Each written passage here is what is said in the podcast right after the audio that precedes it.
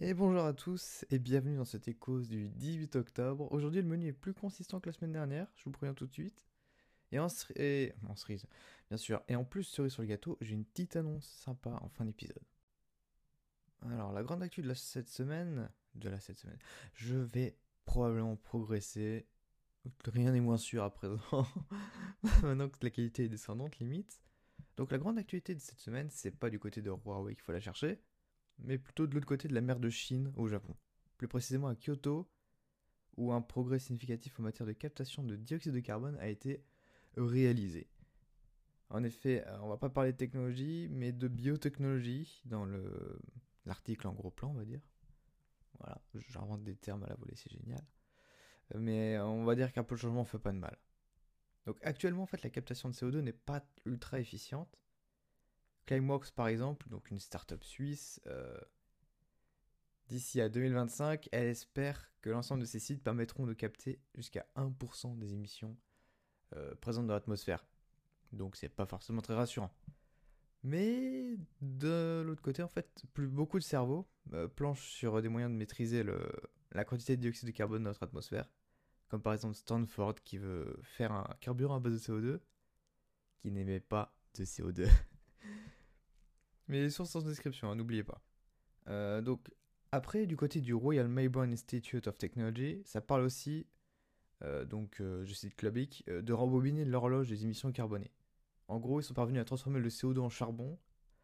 La boucle est bouclée, mais c'est pas ce qui nous intéresse aujourd'hui. Revenons plutôt au pays des sushis.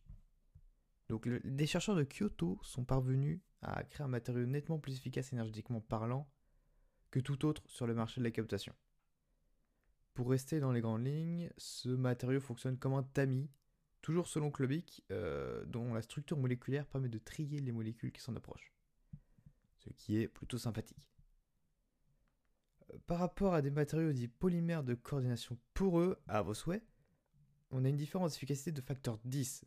Évidemment 10, 10 euh, fois plus. En plus, sa capacité de captation reste similaire même après 10 recyclages, si ça c'est pas beau. Mais bon, trêve de rêverie, place aux autres actus de la semaine. Et euh, il y en a quelques-unes. Je sais pas pourquoi cette semaine c'était la moisson, j'en ai récupéré plein. Mais euh, on va essayer de faire court. Donc j'ouvre le bal euh, avec la référence au titre. Et donc en fait la news c'est que Samsung a un léger souci de sécurité avec le lecteur d'empreintes digitales de son Galaxy S10. Et de son Note 10 aussi. J'ai vu une vidéo qui a tourné sur Twitter où, on peut répéter, le même euh, procédé pour obtenir le même résultat. Donc entre ça et les bénéfices personnels en chute libre euh, de la semaine dernière euh, pour Samsung Electronics, ça doit être la fête dans leur bureau là, clairement. En fait, apparemment, d'après ce que j'ai compris, c'est un problème très de traitant bien sûr. Un problème apparemment dans l'algo traitant les empreintes digitales, qui fait qu'en fait un simple film de protection permet de bypass la sécurisation par empreinte en fait. Genre tous les doigts, même son enregistrés, même, ceux non enregistrés, pardon, sont reconnus comme étant euh, valides.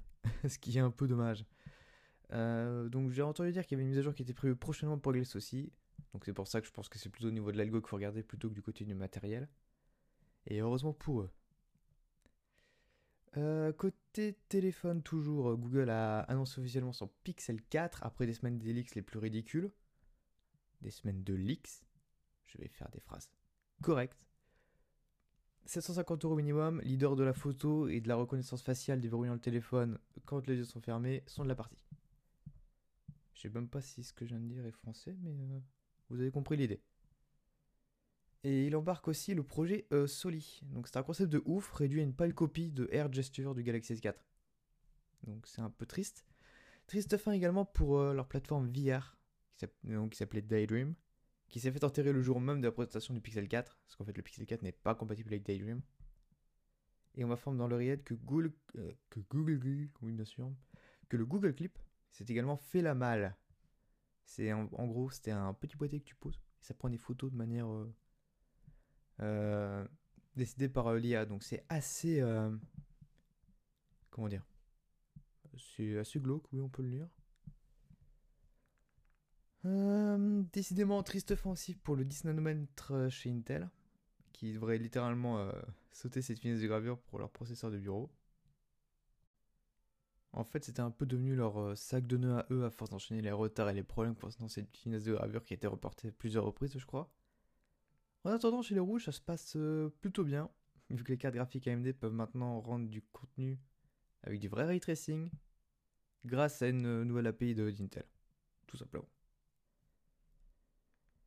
Euh, pour continuer dans la loi des séries, Yahoo Groups, oui, ça existe encore, ne sera plus de ce monde le 14 décembre prochain. Et petit hasard du calendrier, la boutique d'application du Windows 4.